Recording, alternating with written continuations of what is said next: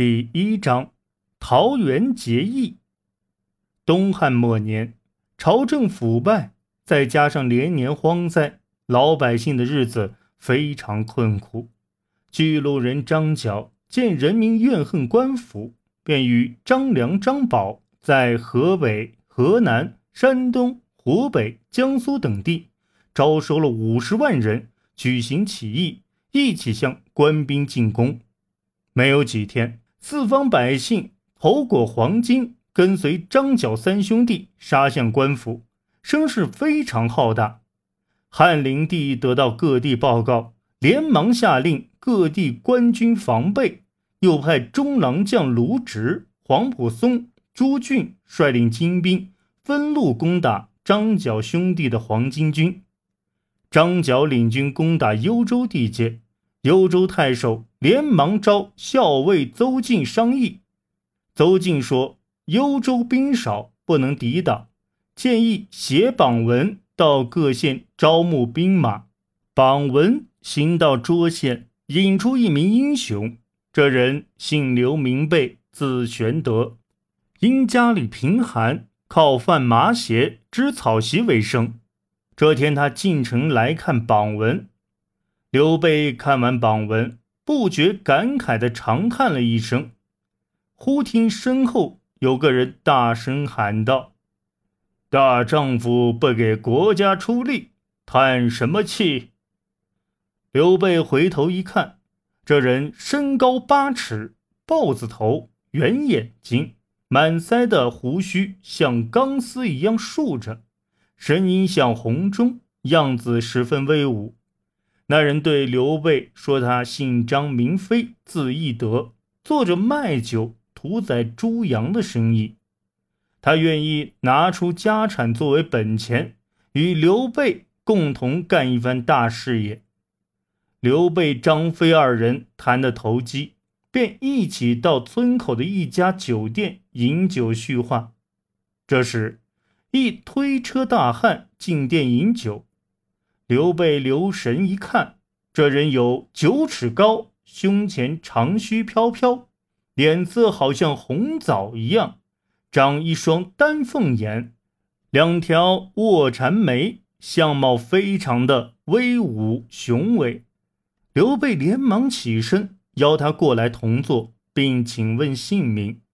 那人说：“我姓关，名羽，字云长。”因乡里恶霸仗势欺人，我一怒杀了恶霸，逃到外乡避难已有五六年了。刘备、张飞听了都很敬佩，也将自己的志愿告诉了关羽。关羽听了也非常高兴。酒后，他们一同来到张飞的庄上，只见庄后有一座桃园，园中灿烂，景色很美。第二天，三人在园中。焚香礼拜，宣誓结为异姓兄弟。三人按年岁认了兄弟。刘备做大哥，关羽第二，张飞最小，做了弟弟。三人请来铁匠打造兵器。刘备打造了双股剑，关羽打了把八十二斤的青龙偃月刀，张飞造了一支丈八点钢矛，个人又造了一身铠甲。他们聚集乡中壮士五百多人，浩浩荡荡到涿郡去应募。三人在募郡打败了黄巾军将领程远志。刘备听说他从前的中郎将卢植在广宗和张角作战，便领了本部的人马到广宗助战。卢植令刘备三兄弟前往颍川帮助官军作战。刘备、关羽、张飞引军连夜奔赴颍川。再说张良、张宝在颍川连胜几阵，这天正在追赶官兵，忽然被一队打着红旗的队伍拦住去路。为首一将姓曹，名操，字孟德。张良、张宝打不过这支队伍，领兵败走。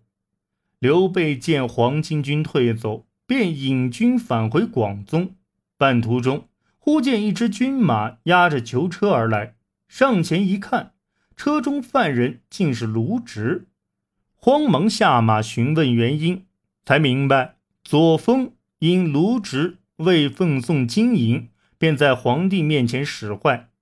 张飞一听大怒，拔刀要杀押送囚车的官兵，救出卢植。刘备急忙拦住，说：“朝廷自有公论。”三人便一齐回涿县去。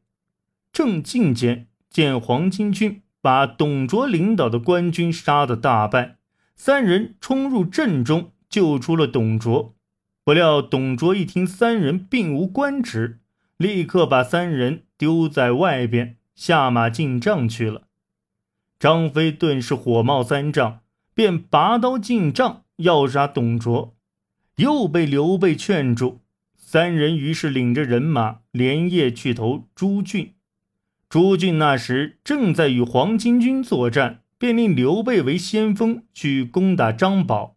刘备一箭射中张宝左臂，关羽、张飞一起出马助战，打败了张宝。朱俊便领大军去攻打宛城。这时，张角兄弟先后战死，黄巾军只剩下数万人。屯驻宛城一带，朱俊在刘备、关羽、张飞和吴郡人孙坚的帮助下占了宛城，打败了黄巾军。朱俊回到京城，被封为车骑将军、河南尹。朱俊表奏了孙坚、刘备的功勋。刘备因朝中无人说情，被封为中山府安喜县县尉。不久。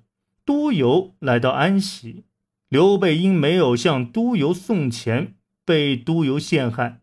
刘备几次到馆驿求见督邮，都被看门人拦住，拒于门外。消息传到张飞耳中，张飞气得两眼圆睁，冲进馆驿，揪住督邮的头发，扯到县衙前，绑在马桩上，用柳条使劲抽打。一连打断十几根柳条，打得督邮杀猪般叫喊求饶。